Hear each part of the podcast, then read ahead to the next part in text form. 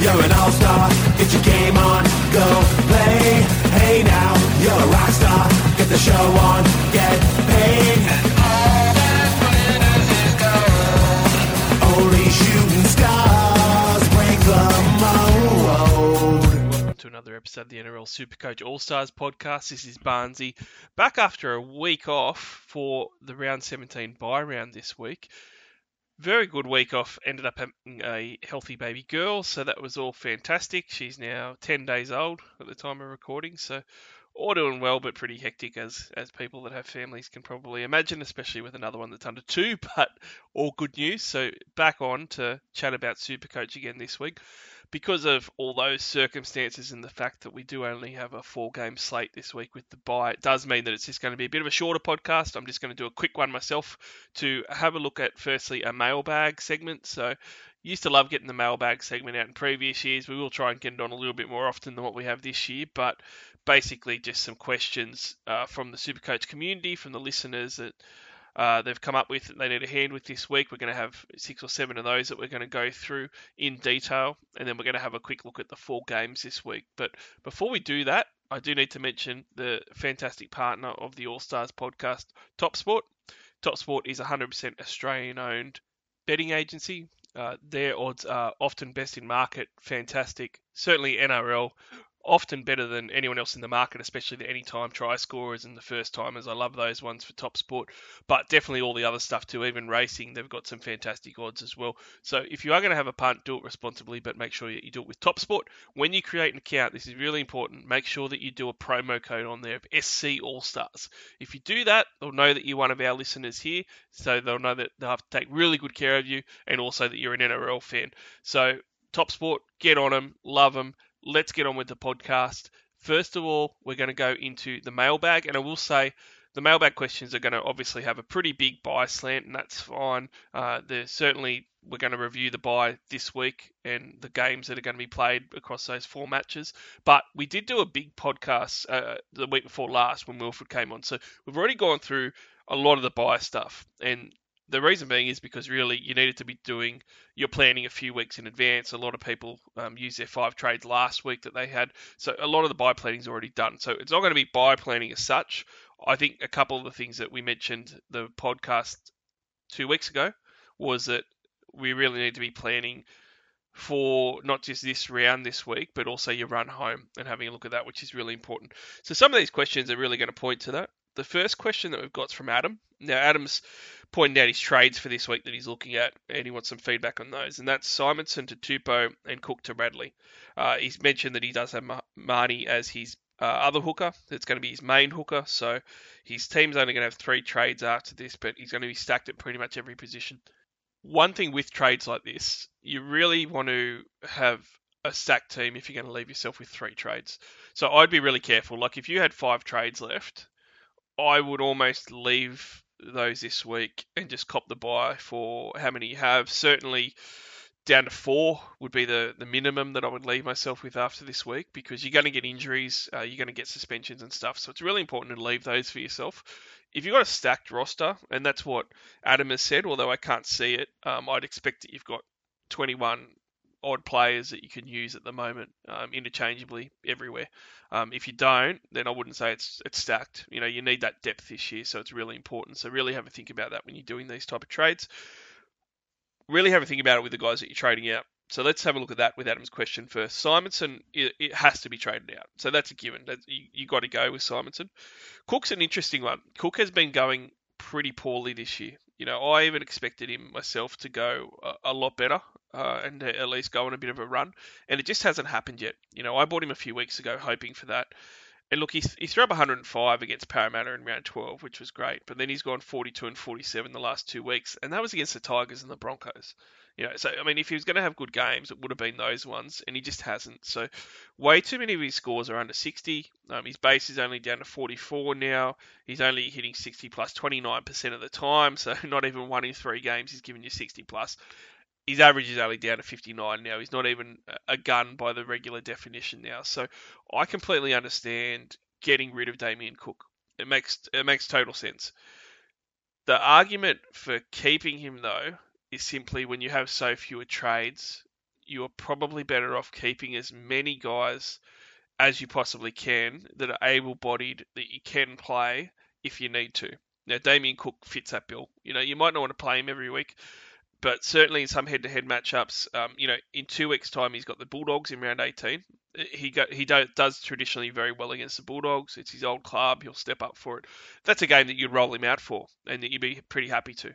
Uh, the other thing as well is that Souths do have a pretty good draw on the run home, where they do have probably only two sides or three sides at the moment, sorry, that are going to be in the top eight for sure. The rest of them are fringe or non-top eight. So their draw is good, but as he's shown, you know, he can score crap anyway. So I get, get getting rid of him, and I wouldn't talk Adam out of it. But, mate, I would just have a think about what else is in your side that you could trade out that you're never going to want to play. Because if Marnie goes down, you're going to easily be able to play Damien Cook.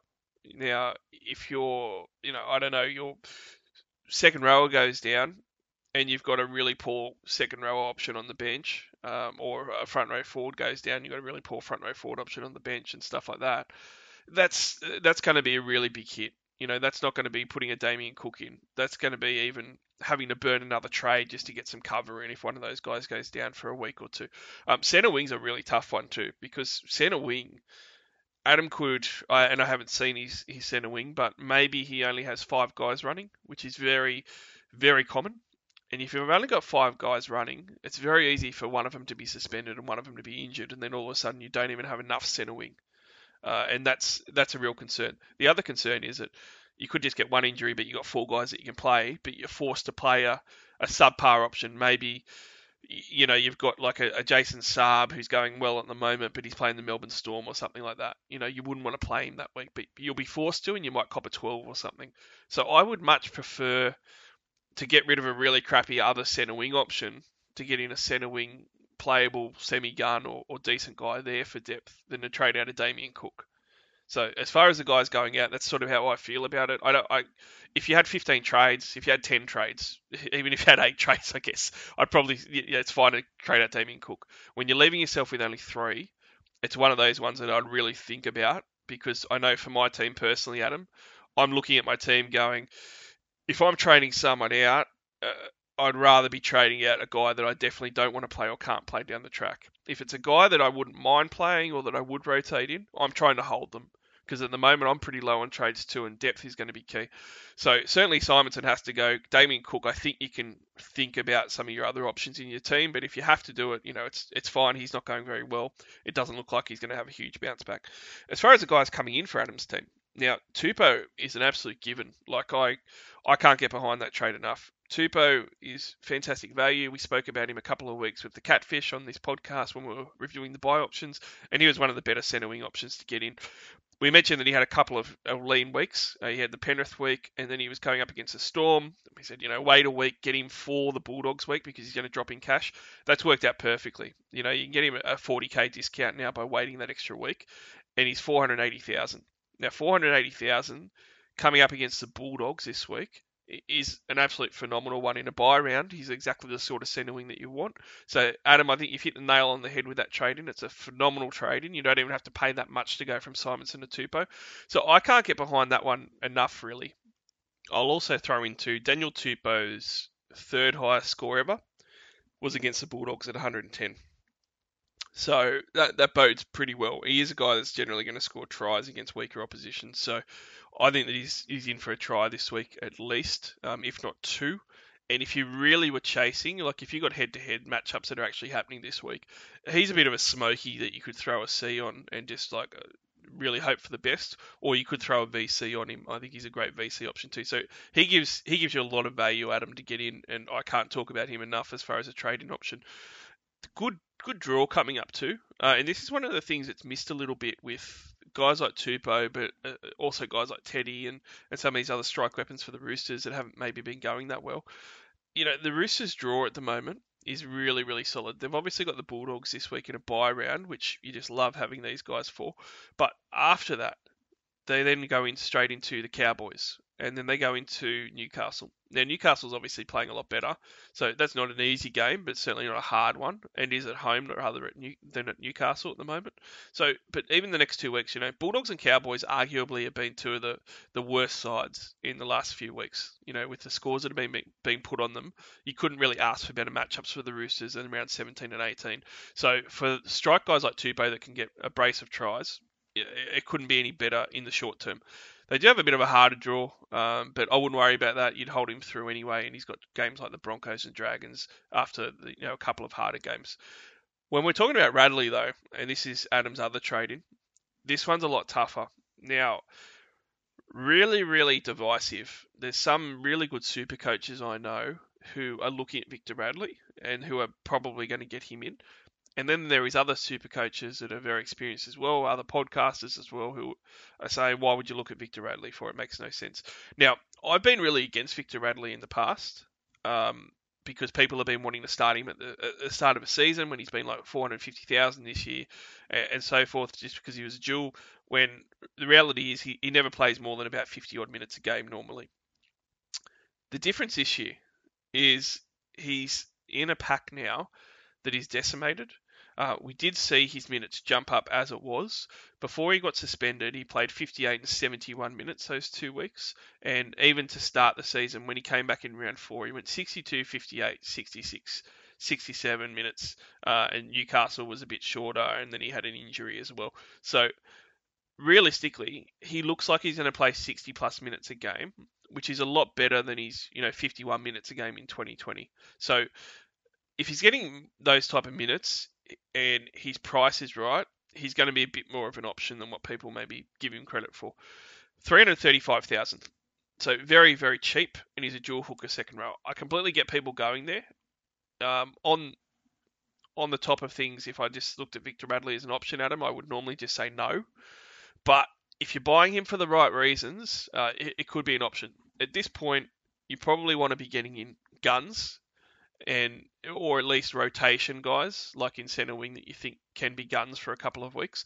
Those are the type of guys you want to be getting in, because this is the run home time, right? So for Adam's team, and certainly for everyone else's, you really should be getting in guys that you can rotate in and play.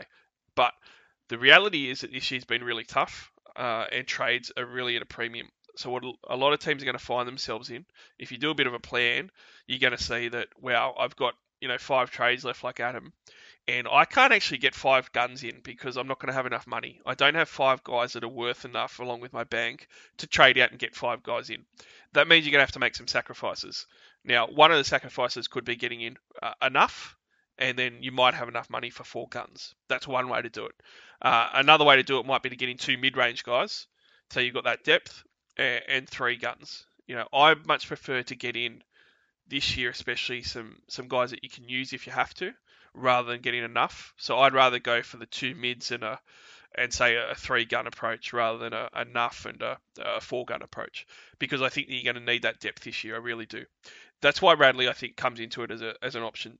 I don't think you can get him in if you're going to play him often, and I don't think you can get him in if you have high expectations.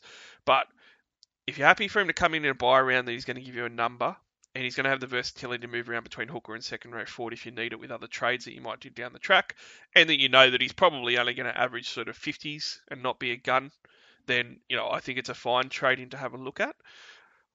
I would suggest, I don't know what Adam's bank is, um, and I'm going to assume that he's pretty good on his depth because he said that he is, so I'm not going to talk you out of it, Adam.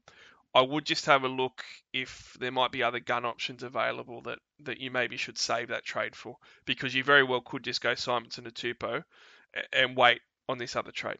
So just a few things to consider. I think Simonson to Tupou is a big tip. You tick, you should be doing that immediately. Uh, the other trade, you know, you could do it. Um, just maybe have a little bit of a think about things and other options and what you're planning on going forward. I should mention too, he's mentioned he's doing two other trades to leave him with his three. So, um, The, the two other trades included next week's trades to bring him down to three, and that was Gutho to Pappy, uh, that's Pappenhausen, and also Twal to Haas. So I think both of those are gun trades, Adam, for next week. one hundred percent go all the way with those. I love those trades. Couldn't be better. And I guess three trades after doing two next week, you know, it, it's not as bad. Um, Sam Ford, big supporter of the podcast, great guy. Uh, he's got some questions as well. Current trends would uh, I'll start that one again. With current trends, would a stack the back strategy be better than a stack the pack strategy of old? He's looking at Tupou and A F B this week, uh, but could go Tupou and Campbell Graham instead. I absolutely think that stack the backs is a strategy to go for.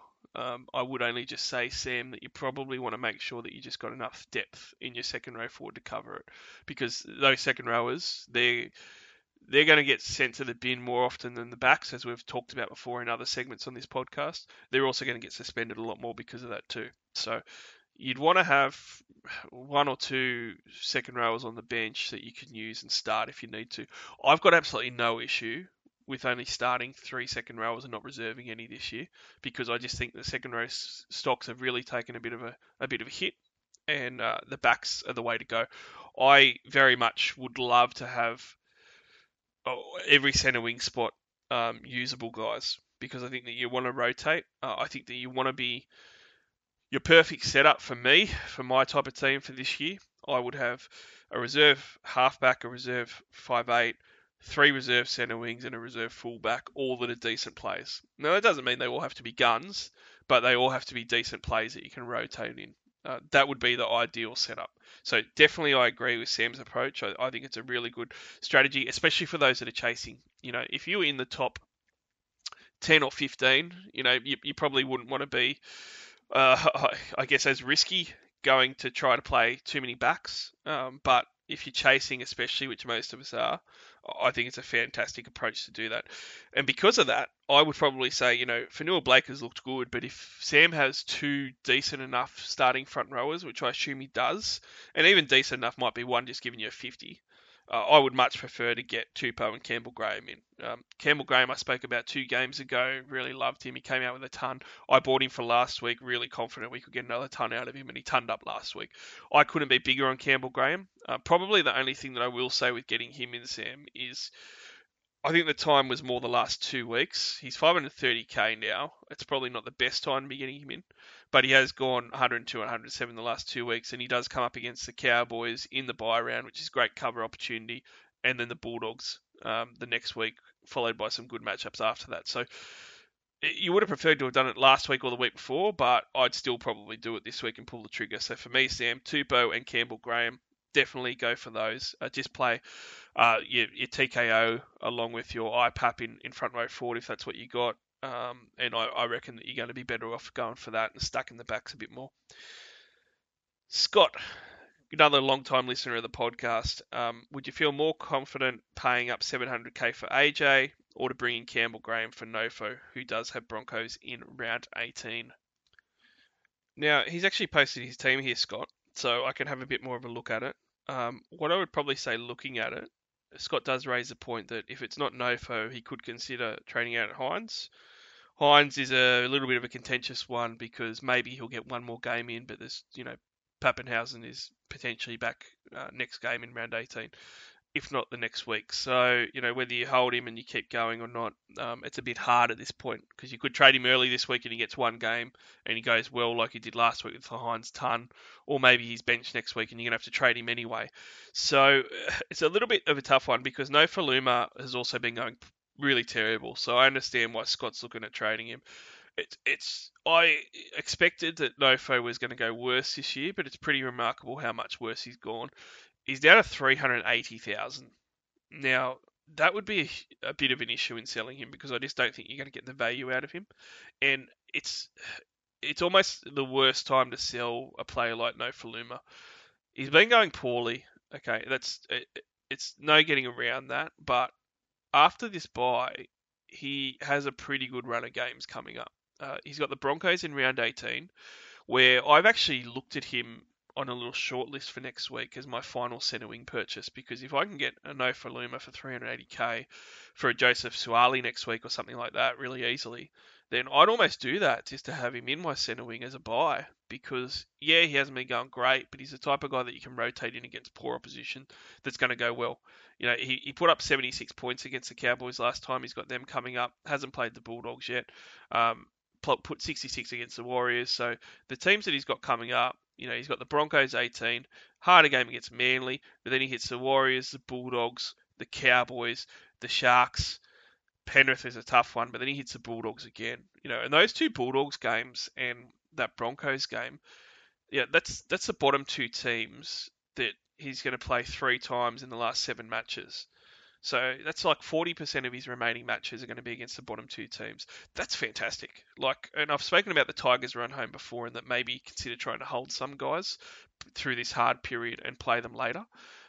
Nofo, um, I again, ordinarily I'd say, you know, he's he's playing poorly. I get someone trading him, but at this point in the season, when you've got other options to trade, uh, I would actually try and hold him, Scott. I really would, because I think that you're going to get a good score out of him against the Broncos, and I certainly think those two Bulldogs games are going to be important to be able to rotate him in.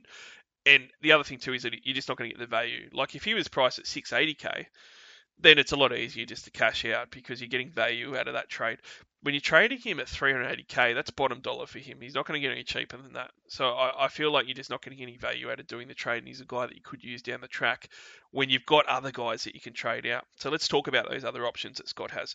One of them that I see immediately is when Scott asked this question, we didn't have team lists yet. Now that we've got team lists, Joseph Suali has been put in the extended bench. Um, all the rumours are that Billy Smith is going to play because he's starting um, basically for the extra number for, to make up for Tedesco being out.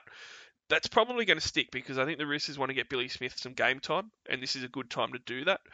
Uh, and Suali's been getting some, some minutes, so it's a decent enough week to leave him out.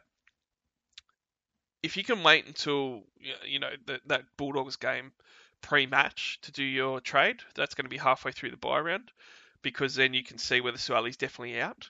Uh, if he is definitely out, I would actually be with Scott's five hundred k bank going Suali to Campbell Graham that he's mentioned. Um, and, I, you know, I think that's a that's a phenomenal trade because you're going to want to trade Suali anyway. Um, or you could you could end up going seven hundred k for A J. So there's probably two parts to this for Scott. It's, it's who he trades out and then which player he chooses out of Campbell Graham and A J. It's as far as the trade out goes, Suali's an option if he's not playing, and I think that's the best option for you. Uh, I really do. The other option that I would take, uh, I would go early on Hines, and that might sound crazy, but what it's going to let you do is the amount of cash you're going to fill up.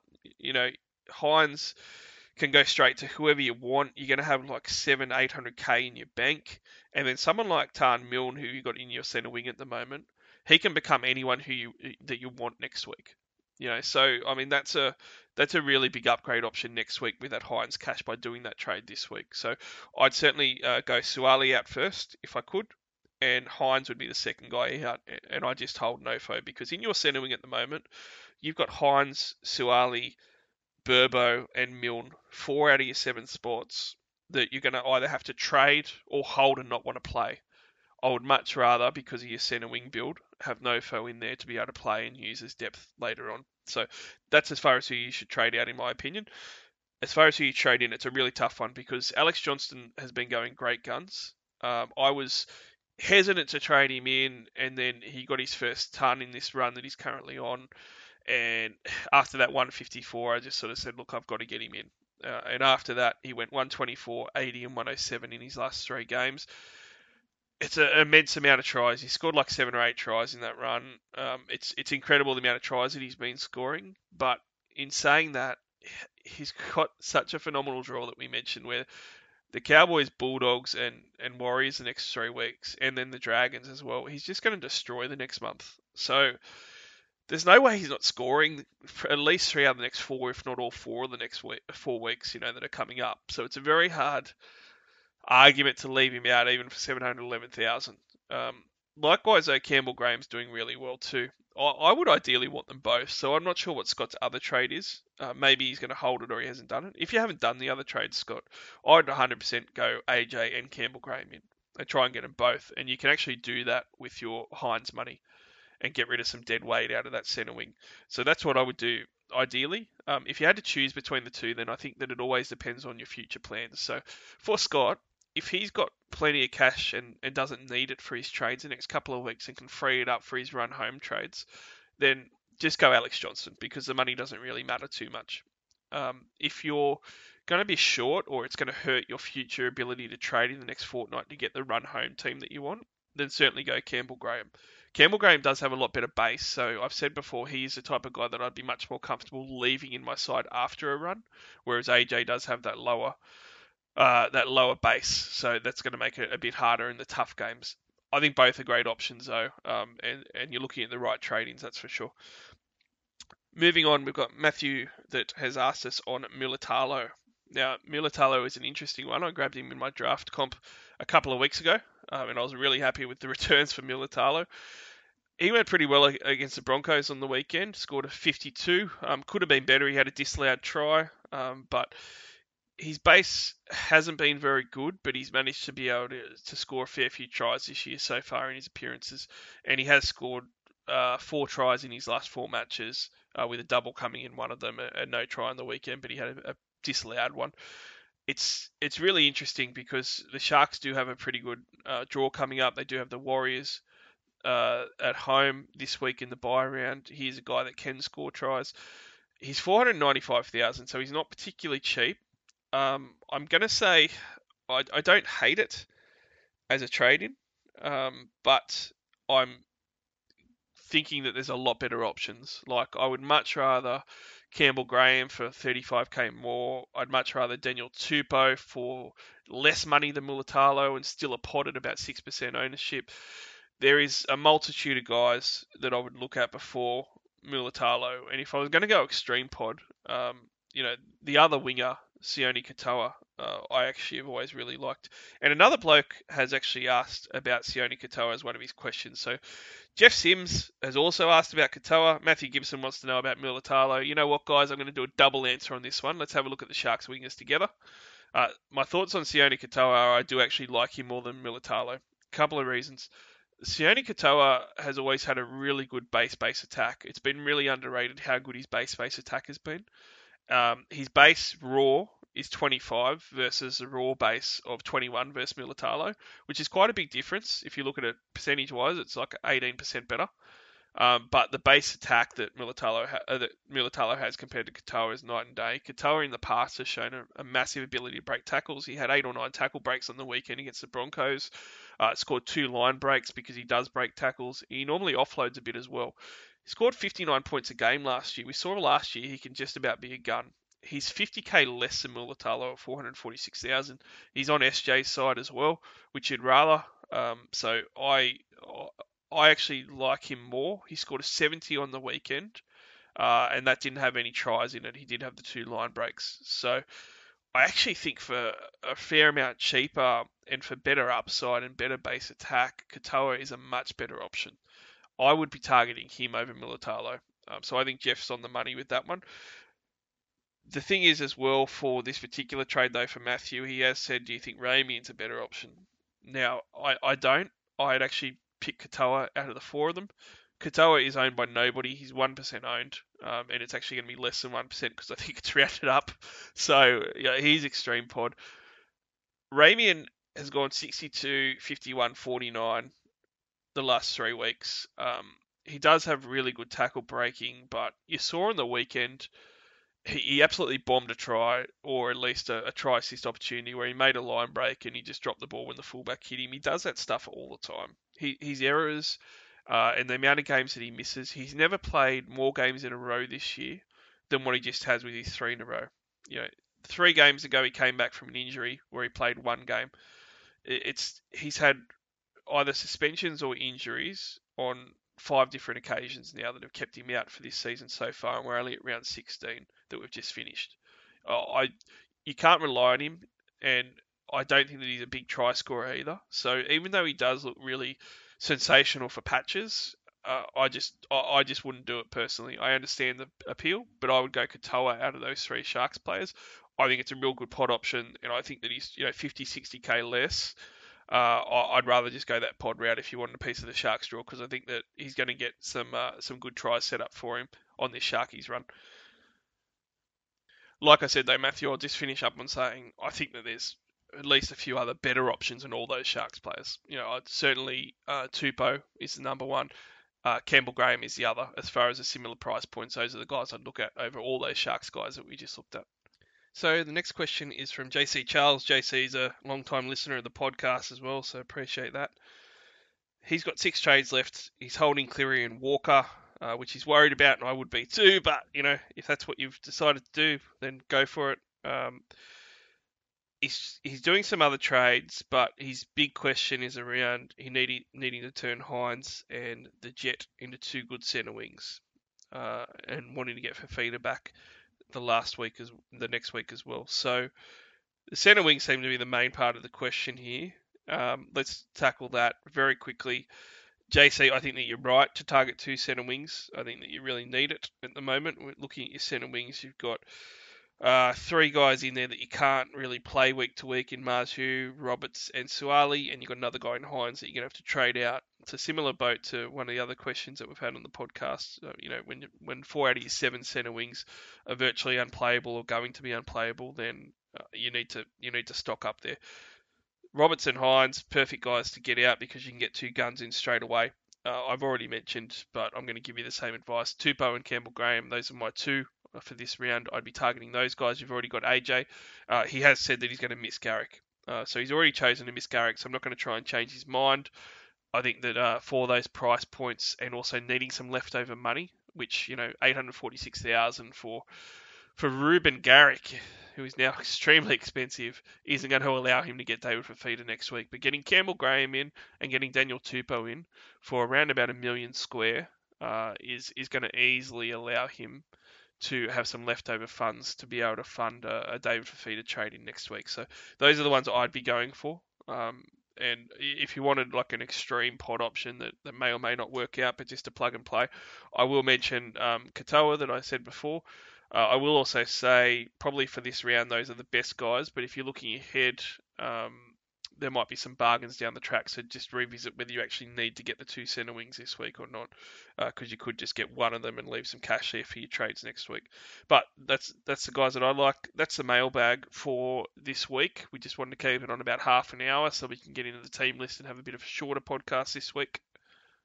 So first game of the bye round, we've got the Eagles versus Raiders now. Manly first. This one is a bit of a tough one because Manly have obviously been red hot. So for Supercoach purposes, they've been phenomenal to have. But they don't have D C E, they don't have Turbo, and when that happens, Manly generally aren't very good. So it's an interesting one because they're coming up against a Raiders side that have been absolutely abysmal, really. They haven't been going well at all. So tough one to pick. The most traded in player this week is Jason Saab. Now, I I cannot believe that that's the case. I understand that Jason Saab has been going well, you know, and if you had him in and you held him through, you know, from the start, yeah, that's fantastic. But if you don't, you're paying four hundred eighty thousand dollars for him this week. He does have a minus fifty-two B E, but I mean, at this point of the season, I don't think anyone, even if you got double-digit trades, can afford to be getting a guy in and flipping him that quickly. Um, I, so I don't think the break-even really matters that much.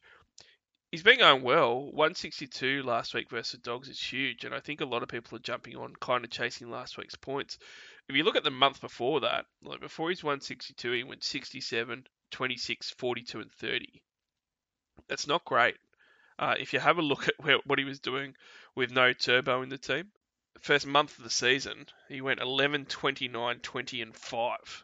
And everybody was jumping off him because that's uh, that's the sort of flaw that he has. And then he hit up a forty-five and a forty-four in round five and six, and that was with tries. You know, he had an explosion last week, but for four hundred eighty thousand dollars, I know he's playing the Bulldogs, but he's playing the Bulldogs without D C E and without Turbo. His numbers without Turbo are shocking. Um, I, I'm really surprised that he's the most traded in player at the moment. I, I, if you can't guess, I wouldn't be doing it myself. Uh, other guys in this Manly side, though, obviously Ruben Garrick is the other big gun that people are going to be talking about. Uh, a lot of people are trading in Ruben Garrick as well. Uh, very good reason because just like Saab, he's gone on a really good run too, but he's been a lot better than Saab because he is the actual goal kicker. Now, he's the fourth most traded in player at the moment for this game, and he's eight hundred forty-six thousand dollars. So it is a ton of money to be spending on Ruben Garrick, but I it's a tough one because I couldn't say that you shouldn't get him for this game. He's gone one sixty-nine, one fifty-six, and one oh six, fifty-four, and one twenty-eight his last five games, four out of five tons, which is absolutely huge. Uh, and you know this is a, a really good matchup versus the Canberra Raiders, but he's going to be playing fullback, which ordinarily you'd think is better. he hasn't gone that fantastic at fullback when he's filled in at the past, and he's really not gone fantastic when he hasn't been there. So if you have a look at the first month of the season again for Ruben, fifty-eight, twenty-two, eighty-eight, thirty-three. Obviously includes goal kicking as well. But look, you can go past that. If you have a look at last year when Turbo was out of the year, Ruben Garrick averaged forty-one points a game in twenty twenty with goal kicking. He averaged eighty-five so far this year. So without Trbojevic, it is absolutely no question that it's not a coincidence that the Manly Seagulls don't go well. When they don't have D C E as well, it can be really tough for them. Ruben Garrick had three games last year that he played at fullback, and he went sixty-three, fifty-two, forty-three.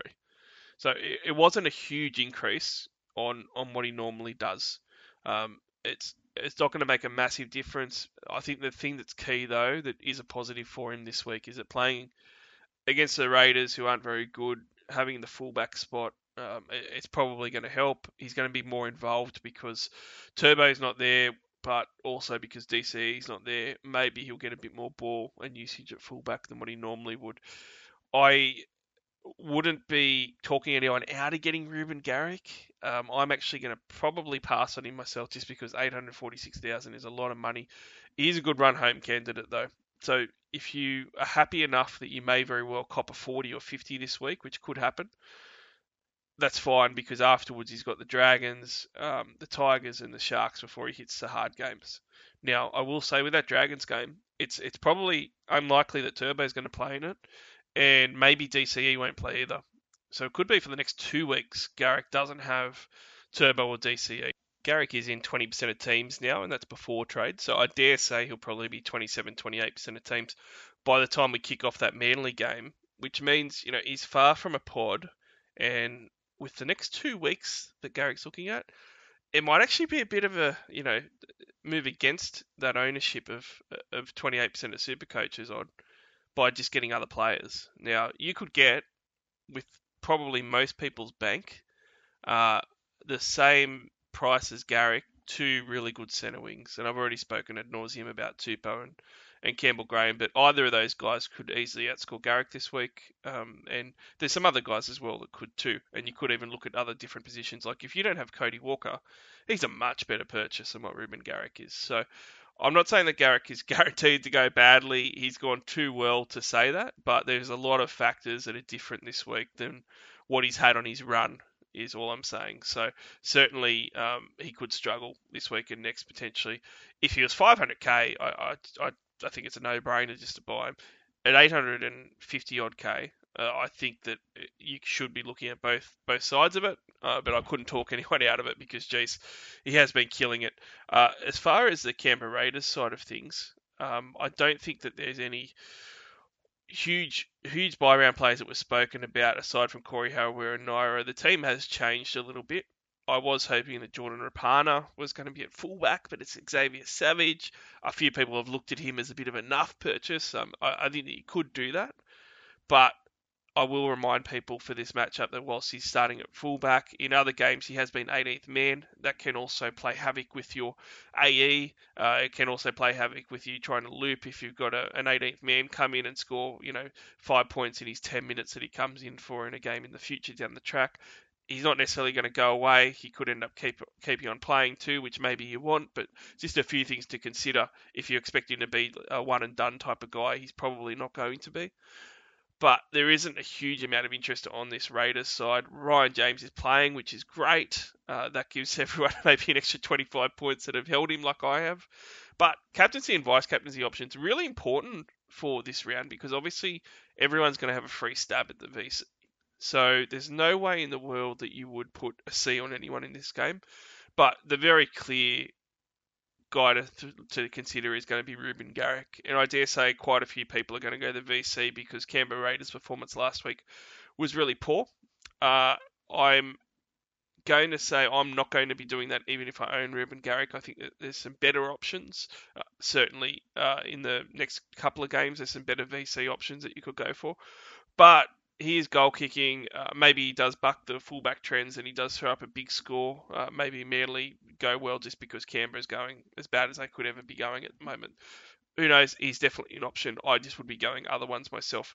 When we're talking about pod purchases or, or cheap ones for this one, a guy that I haven't actually mentioned in, in any of the past couple of weeks' podcasts is Morgan Harper. Now, I'm going to say right at the get-go, I'm not saying that he's a great buy. Uh, I'm not saying that you should get him in necessarily. What I said when I was answering some of those questions on Victor Radley is very true for Morgan Harper. You, there's most many teams are not going to be able to just get in guns with every single trade they have left. They're going to have to get in some mid-range guys or some cheap guys. So certainly in centre wing, uh, Morgan Harper fits that bill. He is someone who is only three hundred eighty k, and he's someone that's gone on some decent runs before.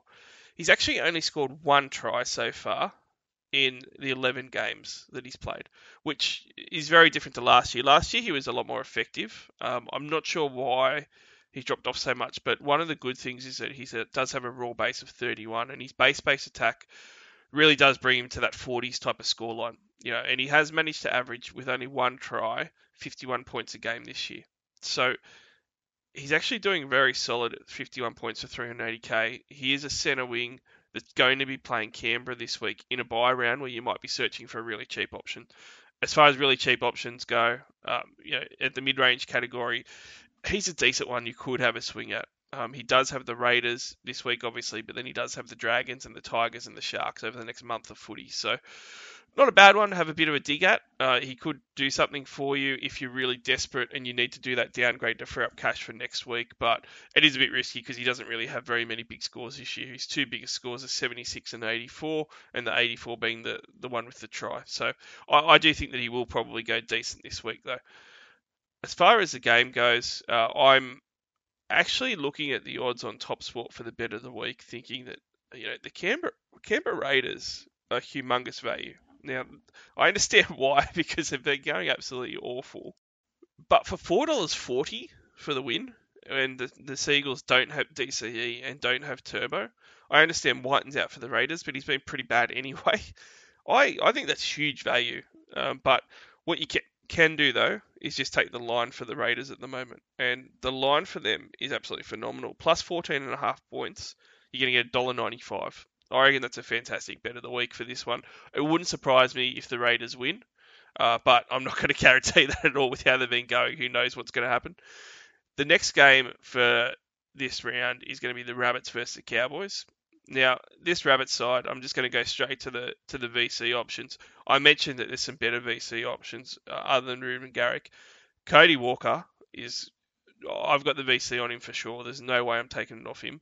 In a buy round, when you have someone like Cody Walker available playing the Cowboys, you, you have to take advantage of that because he is a guy that can just go absolutely ballistic. We've seen him score huge points before, but he's hitting this game in supreme touch. He's got a three-round average of ninety-five, a five-round average of eighty-four, and his last two games, he's got ninety-nine and one ten against the Tigers and the, the Broncos. So you can imagine against the Cowboys playing in, well, not not at the Cowboys, he's going to absolutely brain it. And I'm really, really confident he's going to have a big game.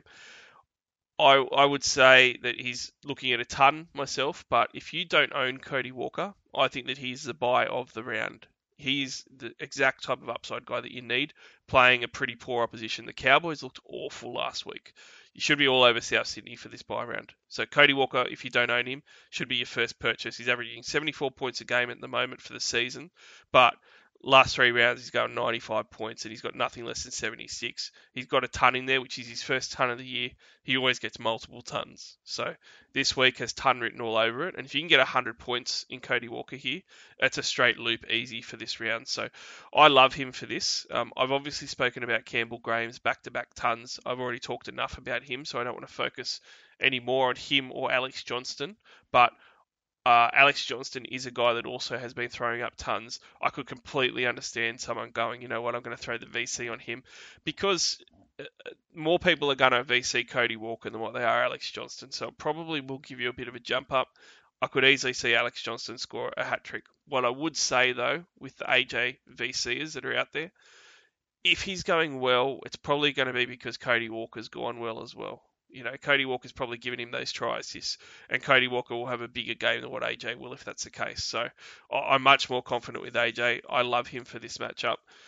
On the Cowboys side of things, geez, it's tough. There really isn't too much at all uh, that's exciting, and there certainly isn't anything that I'd be looking at a V C on. Tamalolo is probably the only guy that's remotely relevant that people might have considered, but he's been dismally uh, performing lately at sixty, fifty-four, forty-two his last three weeks, uh, and he's done that playing fifty-nine, fifty-seven, and fifty-three minutes. Now, the minutes actually aren't that bad. Like, they could be a lot worse than a, a fifty-six-odd average across his last three games. You know, he should be good for sixty-plus points doing that, but he just hasn't been. His P P M, for the first time in his entire career, has gone below one. You know, he's always been at least one point one to one point two two. That's his range, and he's at zero point nine three. That's really bad, especially coupled with his lower minutes. So four hundred sixty thousand dollars is very cheap. I couldn't possibly recommend anyone to buy him. But with Tohu Harris out, there's a, a real loss of second row forward options if you really wanted them for this round. So look, he's a risky one, um, but I would say to everyone that is considering him, he might go well against South Pack. I do think South Pack can be a bit weak at times, and, and Tamalolo especially could tear him up a little bit. But the next two games for the Cowboys, they've got the Sydney Roosters and the Melbourne Storm. So it's just really bad after this week to bring in any of these Cowboys guys.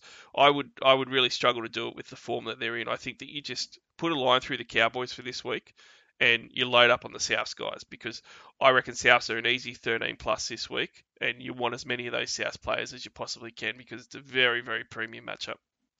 As far as the top sport bet of the week for this game, Uh, the South Sydney Rabbitohs are currently minus fifteen point five points at one dollar ninety for this one.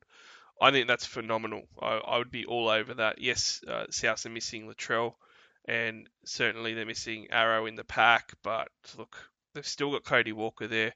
They've still got some other big strike weapons there, and I'd be very surprised after last week's performances that the, the Souths can't win sixteen plus. So I love that one. The next game, we've got the Roosters and the Bulldogs.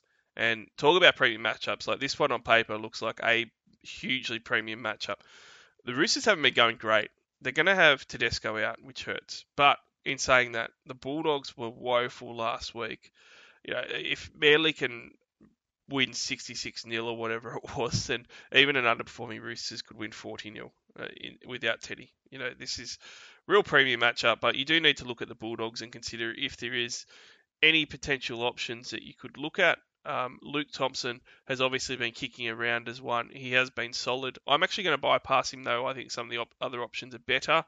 Uh, and a lot of these cheaper guys, they're probably going to hang around. So I'd be really careful with the Bulldogs on grabbing a guy that you think might be a one-and-done type of cheapie, because uh, the, this Bulldogs roster is going to keep changing quite a bit. So they'll probably come back and be an A E nightmare for you. So very much like the Cowboys in the last game, I reckon that this game, if you want to get guys in or you want to concentrate on V Cs, it's obviously all about the Roosters. Joey Manu's actually been named at one, which is phenomenal uh, for Manu owners. And that's that's a game where he could go absolutely huge. Against the Titans last game that he actually started at one not too long ago, he scored a ninety-seven. And the Newcastle game before that, where which was the only other time that he's actually been named and started at one, he only scored forty-six, so it wasn't a huge game for him. But go again, going back to last year, one hundred two points starting at one, ninety-four points starting at one. And both of those were against pretty average opposition. So generally when he starts at one and he's playing a poor team, Joey Manu is a ninety plus special.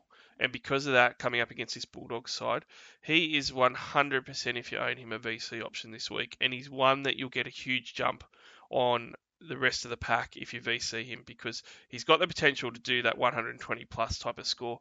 And he's going to be really, really involved with Tedesco out and him starting at one. So I really, really like him if you own him.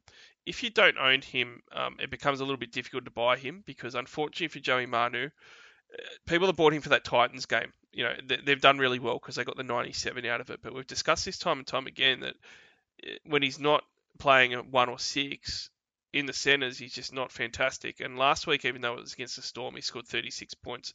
He can do that quite a bit. You know, even against the Broncos, if you go back to round eleven with poor opposition, he did forty-three points at centre, and the week before he had the, the Cowboys and he only did twenty-nine. So it's probably too expensive for me to say you should buy him, because four hundred seventy thousand dollars for a guy that you're hoping just to give you good points for one week and then not really play very much for the run home, it's a bit hard to swallow. If you bought him a month ago, it was a little bit different because he had three games that he was actually playing away from the centres that he could have gone well in, uh, and he was a lot cheaper, one hundred thousand dollars cheaper than what he is now. So at the moment, his price point, I wouldn't buy him if you own him. Uh, he's a great V C option for this one. I've already spoken about Tupou. Very surprised if he doesn't score at least one try. I reckon he's going to get a double. So he's my number one Roosters purchase in that back line. Joseph Suali, obviously a lot of people had him hoping that he was going to play this bye round and assuming that he would. He's in the extended bench, so a lot of questions about what to do for this game. Look, I've got Suali myself, and I'm actually going to wait until an hour before kickoff when we know team lists, because he might come into the side. I don't think that he will, but if he does, great. If he doesn't, I'm going to affect my second trade then, and I'm actually going to trade Suali out because he's not someone that's been setting the world on fire. And really, his his next useful game was going to be this one, and he's not even playing. So certainly you could trade him to, to someone else. Um, trading him to a Tupou if you've got the bank to do it, or, or with your second trade, is absolutely perfect. Now, another guy to talk about as a potential V C smoky in this one is Sam Walker. So Sam Walker has dramatically dropped in ownership, but a lot of people still held on to him for this game. I know that I did. And a lot of people forget, because he's been in and out of playing and really hasn't played, he hasn't played consecutive games since like round eleven and ten. A lot of people have sort of forgotten about him, and he's had some lower scores in there. But he showed the ability in the past that when the Roosters are rolling and playing against poorer opposition, he can absolutely kill it. eighty-one round four, eighty-nine round five, lower twenty-one in six against the Storm though, and then one hundred twenty-five and one hundred sixty-three points. That was a five-round average of over one hundred points that he had there. And he did that really, really effortlessly with some great try assists. Obviously, he had goal kicking, which he may or may not have. It's hard to tell what's going to happen with the goal kicking at the Roosters at the moment. But he's he's got no Tedesco there. He's got the opportunity against the Bulldog side to really attack that edge. I, I wouldn't be surprised if he got three try assists, line break assists, and all of a sudden you're on your way to a potential loopable score. So V C is a is an option. I'm not saying it'll come off. He may very well get a, a fifty or something, but I, I really like to play him this week if I own him. But as far as buying him, there's been a few questions about that because Nathan Cleary's obviously gone and people are looking at selling him. Jerome Hughes was the obvious buy, but he's also someone who's not playing this week. If you want a seven that's playing this week, uh, Sam Walker's probably going to be the best one that you can get aside from S J, who you could also have at six. So Sam Walker at four hundred forty-three thousand, I think that you could just buy him and live with him for the run home. He's certainly a spot starter, uh, certainly against the Broncos in round twenty-two, the Dragons in round twenty-three is the opposition that he scored one hundred twenty-five against. He's got Newcastle in round nineteen, who obviously look a lot better now, but he put one hundred sixty-three on them last game. You know, he has got some games coming up that you would want to play him for. And I spoke about the Roosters draw before when I was talking about Daniel Tupou. The Bulldogs and Cowboys are the next two weeks. You know, those are one hundred percent games that I am playing Sam Walker for. So at four hundred forty-three thousand, if you're looking for a second halfback to grab that can play this round and give you cover, I think it's perfectly fine just to buy him and use that Cleary cash somewhere else uh, for your other halfback. So this week, I, I would be very surprised if he doesn't go seventy-five plus. So I'm pretty happy that I held him and that I've got him. We have chatted about Victor Radley, so I'm not going to go through that again because we talked about him in the mailbag, but a guy that I am going to mention because I've actually had a look at him is Sitili Tupouniua. Now, look, I I really didn't think that I'd be looking at him again uh, because of my lack of trades, but where I found myself is probably a good example for a lot of teams this round where everyone's gotten a heap of guys ruled out. Like, Tohu Harris isn't playing. I think Tohu Harris has to be a sell now because he could be out a month plus potentially. Maybe he's back in two or three weeks, but I don't think you can really take that risk. Uh, and and there isn't really a lot of second rowers this, this round. Like, C H N's one, but aside from that, isn't a huge amount of second rowers that you could have in your team to cover this bye round. Tupouniua's under five hundred thousand, so he's reasonably cheap. Uh, he's reasonably cheap because the last couple of weeks the Roosters have gone pretty poorly and he's gone thirty-three and thirty-six points. When the Roosters go bad, Sitili is going to go bad. He doesn't have great base, so he's not like someone like Angus Crichton that's going to keep you up there. But what he does do really well is when the Roosters go well and they're playing poor opposition, Sitili generally go, does go pretty well. You know, so before those last two games of thirty-three and thirty-six, he had ninety-five and ninety against the Broncos and the Raiders. He scored multiple tries between those two games. He actually had three. But that's the type of guy that he is. And that Bulldogs edge, the Roosters have torn it apart for years on those edges, and the Bulldogs' edge is still very, very susceptible, if not more susceptible, for that attack. So I'd be very surprised if they're not hitting Sitili Tupouniua with a heap of ball to run some lines on those edges, and I think that he's a special to get over the line and score a try. And if he does, you know, that's a second row option that you're looking at seventy-five eighty plus score in a round that's going to be really, really valuable. So I'm not selling him as a great trade in because, you know, he's not the sort of second rower that you'd like to get in and, and keep. But I think your options at the moment are going to be you're getting in guys like Sitili Tupouniua, or you're just bypassing second row forward for the most part and not having cover for it this round. Both options are fine. But if you do want someone in your second row forward, or you do want to hit this bye round hard against the Bulldogs' edge, Tupouniua, I think, is a really good play. And I'm looking at him because he'll probably be my fifth second row guy. And I'll just use him for depth or spot plays in the future games when he's playing edges like the Broncos in the future. But certainly the next two weeks against the, the Bulldogs and the Cowboys, you know, this next two weeks is gold for Sitili. And I reckon it's going to be a ninety ninety-five back-to-backer like he did in round eleven and twelve. And that's the type of score that he's looking at. He's also nine percent owned. So he is very much a pod. Top Sport bet of the week for this one. I love some of these anytime try scorers for this game. Daniel Tupou is one dollar fifty. Now, that's not huge odds, but he's almost guaranteed to go over. Like, Daniel Tupou, one dollar fifty, sign me up. You can put him into the Roosters minus eight and a half points, and Daniel Tupou to score anytime as the same gamer, and you're going to get in excess of one dollar eighty. So that's that's really good odds. But if you want big odds, like I mentioned Sitili Tupouniua a minute ago, Top Sport have Sitili Tupouniua at two dollars eighty-six. That's really, really good odds for someone who generally can score tries against poor edges. So I really like those ones. I think the Roosters are winning, winning twenty plus at least. So I love this matchup. Um, this round, if you can't tell already, it's all about South and Roosters players for me. If you want to know what Wilford's doing, uh, we've had a few laughs about it. We spoke about it a little bit on the last podcast, but he's got like nine Roosters in this. Like, that's how much he believes in the Roosters for this bye round to try and catch up. The final game of the round is the Sharks and Warriors.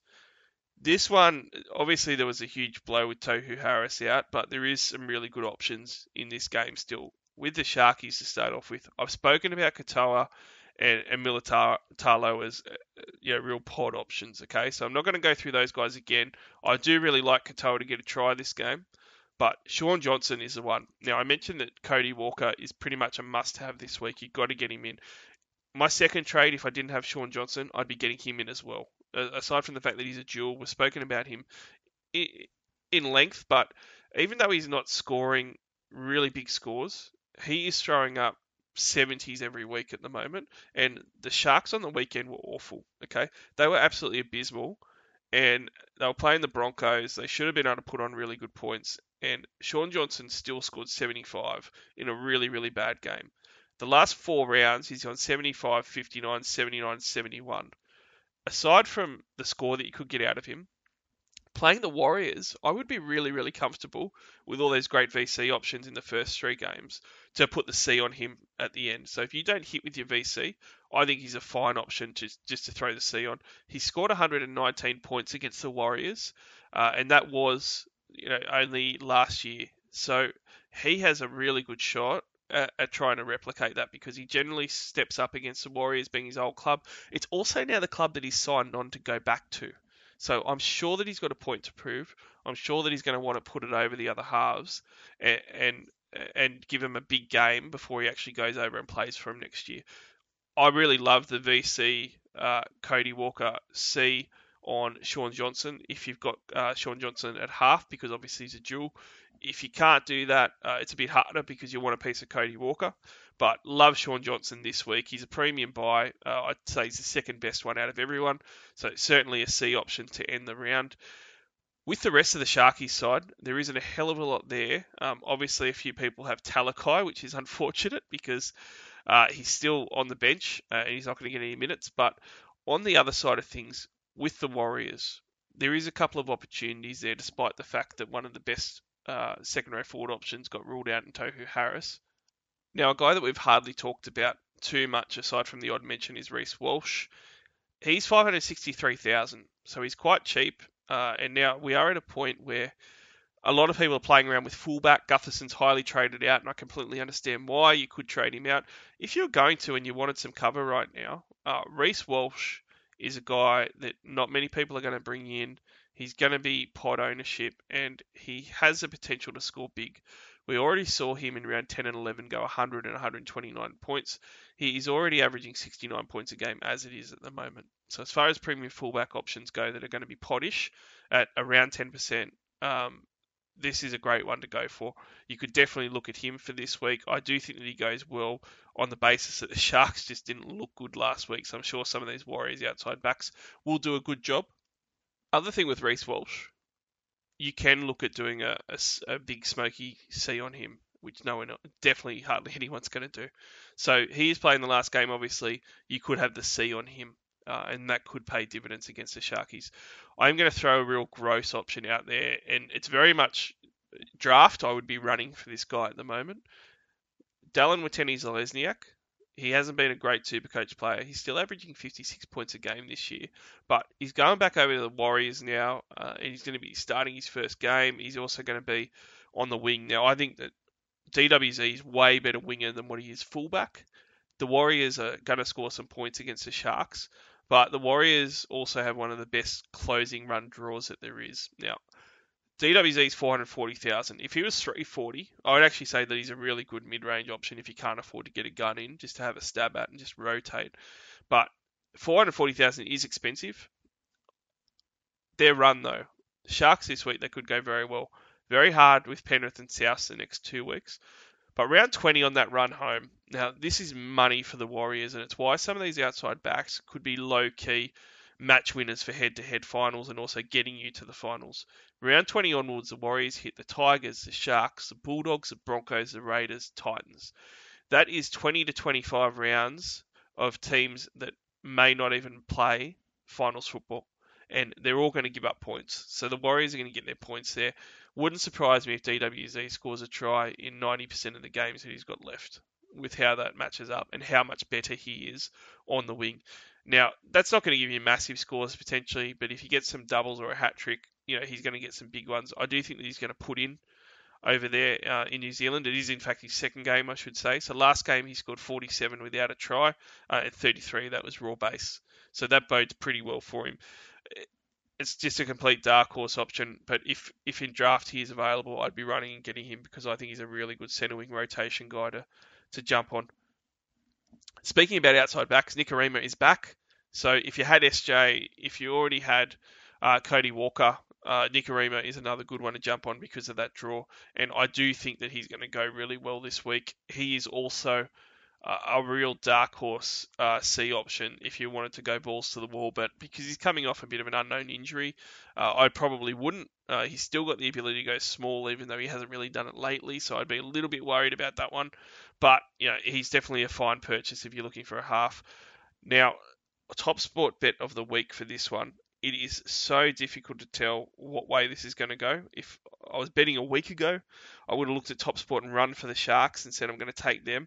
But the Sharks' performance last week was absolutely abysmal. So I'm going to stick to the anytime try scorers. Now, I said that Sione Katoa, I reckon, is a special to score this week. one dollar seventy-nine for him is amazing. So one dollar seventy-nine, Sione Katoa on Top Sport. Top Sport probably has the best odds for that one because everywhere else I looked, he was one dollar seventy to one dollar sixty. Really great odds for Sione Katoa. Love it for this one. Don't know what way it's going to go, but it is the end of the buy round on that game, so it is the end of this podcast. I'm going to apologise in advance, guys. It's uh, been a bit of a rough couple of weeks uh, trying to get time to do the podcast. Next week, though, we're back in form. I'm going to have a guest back on, and we're going to do a big one. It's going to be fantastic. I'm not going to have a cold anymore, which I've got at the moment. Had to do the COVID test and everything, so no, I'm going to be all refreshed and ready to go next week. So sorry it was a bit of a rush podcast, and I had to try and fit it in with everything. Hope you enjoyed it. Do download or stream us on Spotify, iTunes, or SoundCloud. Twitter, N R L underscore SC underscore All Stars. Follow us there.